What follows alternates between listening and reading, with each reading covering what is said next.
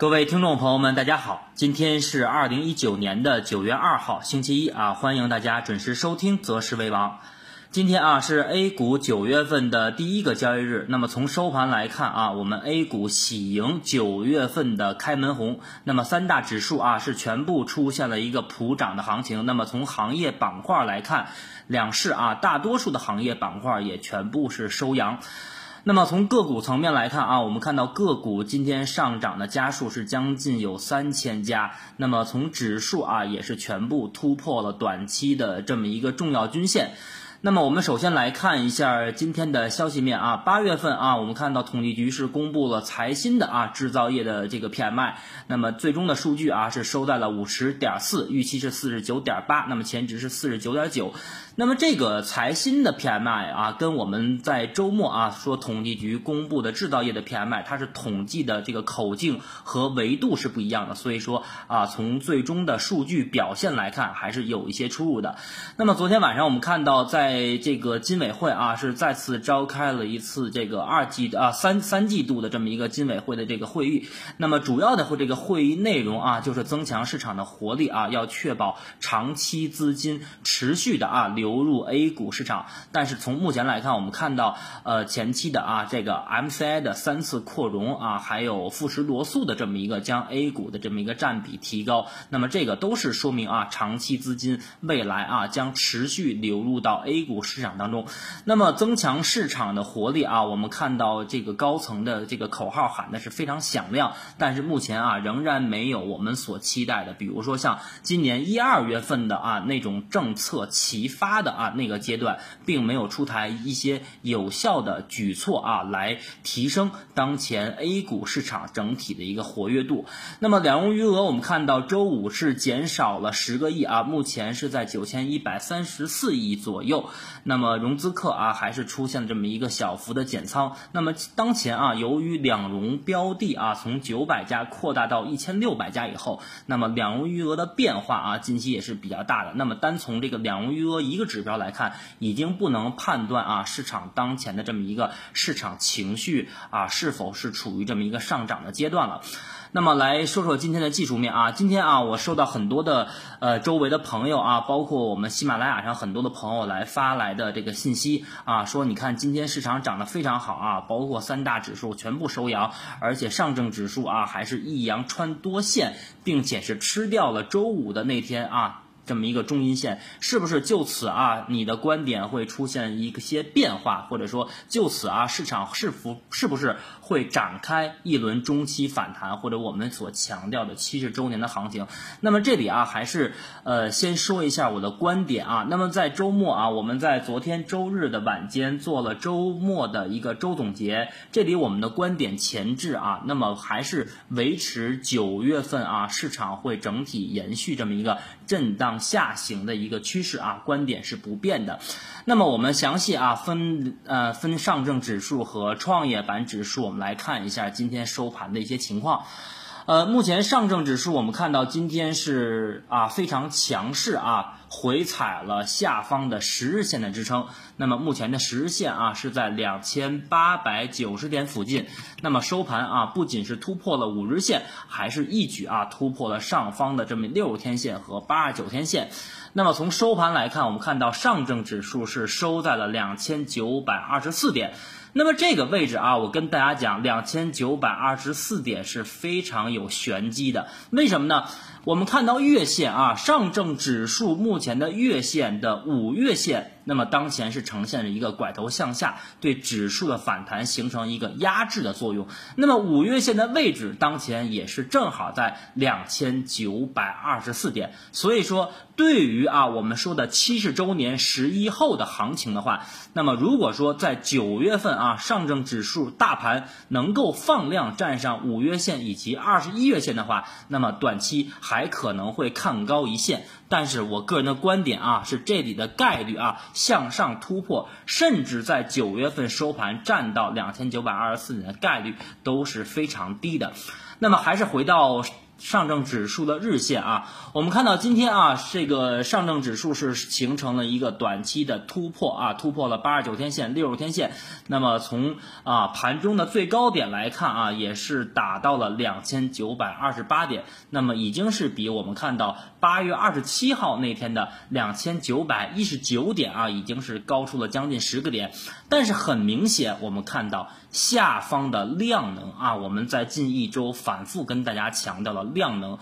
能今天有明显放大吗？我们看今天上证指数收盘的量能是在2260亿，而我们看到上周五是在2248亿。那么也就是说，今天市场涨了那么多，那么从成交量来看，只比上周五多了12个亿啊。那么想想，如果说仅仅多了12个亿的话，那么市场啊当前涨这么多，是不是有点啊量价背离的这么一个趋势呢？所以说这点啊，还是需要大家高度啊去注意当前市场上涨的一个风险。那么还有小周期啊，我们看到60分钟已经是在做这么一个2次顶背离结构的一个预期了。那么我们从上证指数来看啊，目前已经是啊刚才说打到了2920到2930非常重要的啊前期箱体中枢的这么一个压力位。那么对于我们看到前期7月30号啊以及7月15号啊非常重要的这个压力位，基本上都在2930到2940，所以说后面啊如果想要真实的突破，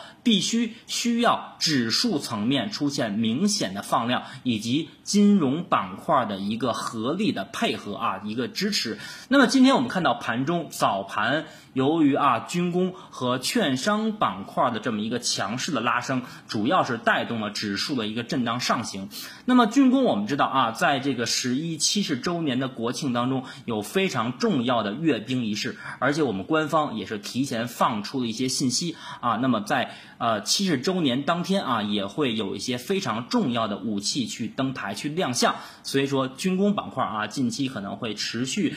一些活跃的这么一个表现。那么券商啊，我们看到今天也给大家准备了一张证券指数的一个日线的走势图啊，非常明显，我们看这张证券指数的走势图，那么目前证券指数啊依然是在一个日线的一个下降的趋势通道线当中，并没有形成有效的突破。那么我们知道，对于指数层面能够维稳的话啊，那么金融的三驾马车银行、券商、保险必须发力。那么在2周前央行对于 LPR 的这么一个报价机制改革出台以后，那么对于银行短期会形成比较明显的利空，而且未来对于中小企业的贷款利率啊没有这种隐藏的这种下限的这么一个要求的话，那么可想而知未来银行板块的利润可能会随之去缩小。那么对于保险板块，我们看到上周末啊，那么大部分的这个银保啊的公司，那么目前来看的话，可能在未来一段时间要下调最低的这么一个利率了。那么从这块来讲，短期也是对保险板块形成一定的利空。那么所以我们今天看到盘中虽然是啊券商板块表现非常强势和活跃，但是啊这个保险板块啊确实出现了一个比较普遍的这么一个下跌，包括尾盘我们看到券商板块的这么一个震荡下行的趋势还是非常明显。所以说当前啊金融三驾马车从基本面从政策来看的话，只有券商似乎才能够支撑指数的这么一个维稳。那么如果说后期啊券商不能够有效的发力的话，那么可想而知指数要上一个台阶的话，我个人认为啊相当的困难啊，还是相当的困难。所以说这块啊，对于上证指数来说，不仅我们要看一些基本面啊、政策面、技术面，重要的还是看一些对于上证指数能够贡献比较大的一些热点板块。那么就刚才说的啊，金融三驾马车、券商、保险啊以及银行。那么我们再来看一下今天的创业板啊，创业板还是维持着这么一个相对强势的表现，收盘的话啊是大涨了 2.57%， 最终是收到了1652点。那么创业板指数也是创了近4个月以来的这么一个反弹新高。那么我们看到从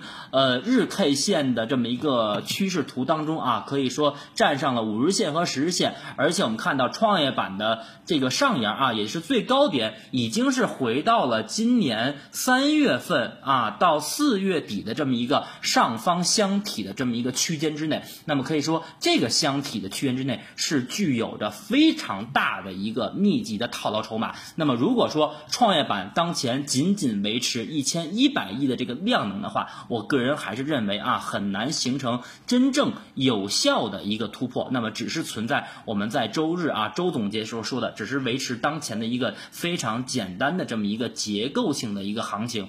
那么总体来看啊，我还是保持我原来的观点。那么短期啊，指数向上的空间非常有限，而且我个人认为向上的风险会大于机会。在这里啊，我宁可去踏空上方的50个点，甚至有可能是100个点的话，我都不愿意在这里去继续去追高。那么具体啊，我来跟大家说一说我的逻辑啊。第一个就是我们看到今天市场整体的量能是明显不足的。刚才说了，上证指数啊仅仅是比上周五多了14个亿，而我们看到深市是包含创业板指数还中小盘指数的这么一个成交量。那么今天深市的成交量只有3272亿，那么对比上周五3300亿还少了28个亿。所以说今天深市非常明显啊，市场的量能在出现缩小的情况下居然能收出一根阳线，那么可想而知啊，背后有了巨大的力量，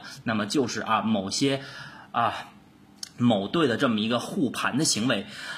那么今天啊还说了这个量能是明显不够，以及目前我们看到上证指数和创业板指数都是面临着上方非常重要的一个套牢筹码。那么上证指数啊是在这个我们之前说的5月份到7月份的这么一个箱体中枢的这么一个压力位，而创业板指数是面临3、4月份的一个两座大山啊套牢盘的一个压力。而且第二点啊，我想跟大家来说的就是我们看一下今天上证指数的89天线，上证指数的89天线，我们看到今天是进行了一个明显的一个突破啊，收盘是站上了89天线。那么对比我们看到，在今年的7月1号，上证指数那天是大涨了 2.22%， 最终收盘是收在了3095点，也是突破了上方的89天线，随后就出现了第二天的一个小十字星，然后就开始迅速的跌破了89天线。那么我们知道，从均线的这个技术分析来看的话，那么21天线和89天线是非常重要的支撑和压力。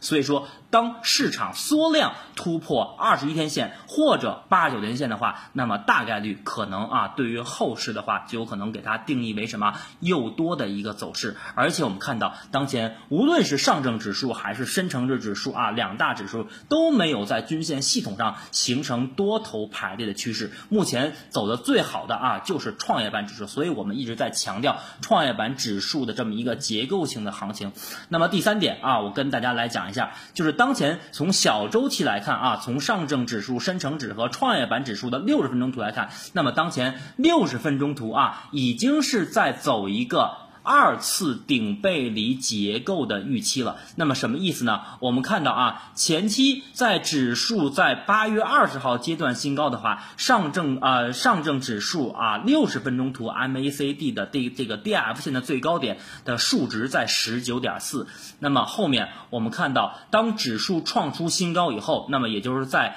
今年的8月27号，那么 DF 线只有10的这么一个数值没有比前期高，那么这是1次顶背离。那么当前我们看到上证指数 MACD 60分钟图的 DF 线也是只有 10.22 的数值。那么如果说未来1-2天60分钟图会出现横盘钝化的话，那么大概率就会形成60分钟的2次顶背离结构。那么从这个顶背离结构形成的话，我们知道2次顶背离结构的调整要比1次顶背离结构的调整的力度和幅度都要大。所以说当前如果市场出现短期的横盘的话，那么60分钟会形成二次顶背离结构，和120分钟在明天下午或者后天上午也会形成这么一个120分钟中期的一个顶背离结构。所以说我们知道风险不是一天形成的是一点一点积累的。就像我们在今年3月底开始提示市场风险的时候，大部分听众朋友们都不愿意听风险，都认为指数能上涨到3500甚至4000，甚至看牛市超过5178点。但是后面我们认为当时我们说4月份指数是一个筑顶的月份，而且在高位会持续横盘，最终会以断崖式的方式向下跌破多条均线。后面果不其然也是这么走的。所以说当前指数正在走一个风险聚集的这么一个过程的阶段风险不是一天聚集的，得需要时间的一个积累。所以说后面60分钟的二次顶背离和120分钟级别的顶背离大概率会在明后2天去形成，所以这里的调整幅度可能会比前期的调整幅度要大一些。这是第3点。第4点，我们看到周末无论是这么一个 PMI 的这个实体经济的数据，还是我们看到前期的这个消费数据，都是呈现了一个持续下滑的一个态势。叠加我们看到外围的经济也是出现了一个明显的下滑趋势。那么我们昨天看到在印度可以说这几年以来，那么印度作为 GDP 增速的第一快的这么一个国家，那么印度当前的 GDP 增速已经回落到6了。那么这个数值呢，我们可知道是在09年以来的新低。所以说当前外围经济下滑非常明显，叠加国内经济数据也是出现了一个非常明显的下滑。这是第4点。所以不支持，从基本面大环境来讲是不支持指数出现一个阶段性的牛市，甚至连中期的反弹我个人认为短期都看不到。那么第5点就是贸易摩擦未来会出现持续的一个反复。虽然说 A 股当前的韧性明显增强，但是持续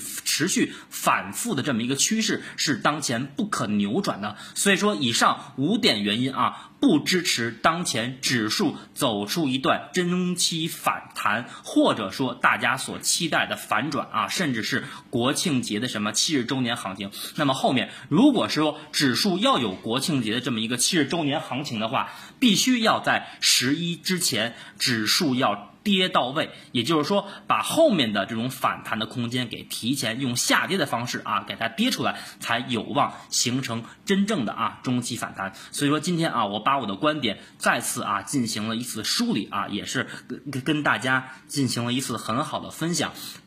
当然了大家可能会有不同的意见因为大家可能从当前的这么一个各种的信息平台来源来看的话可能这个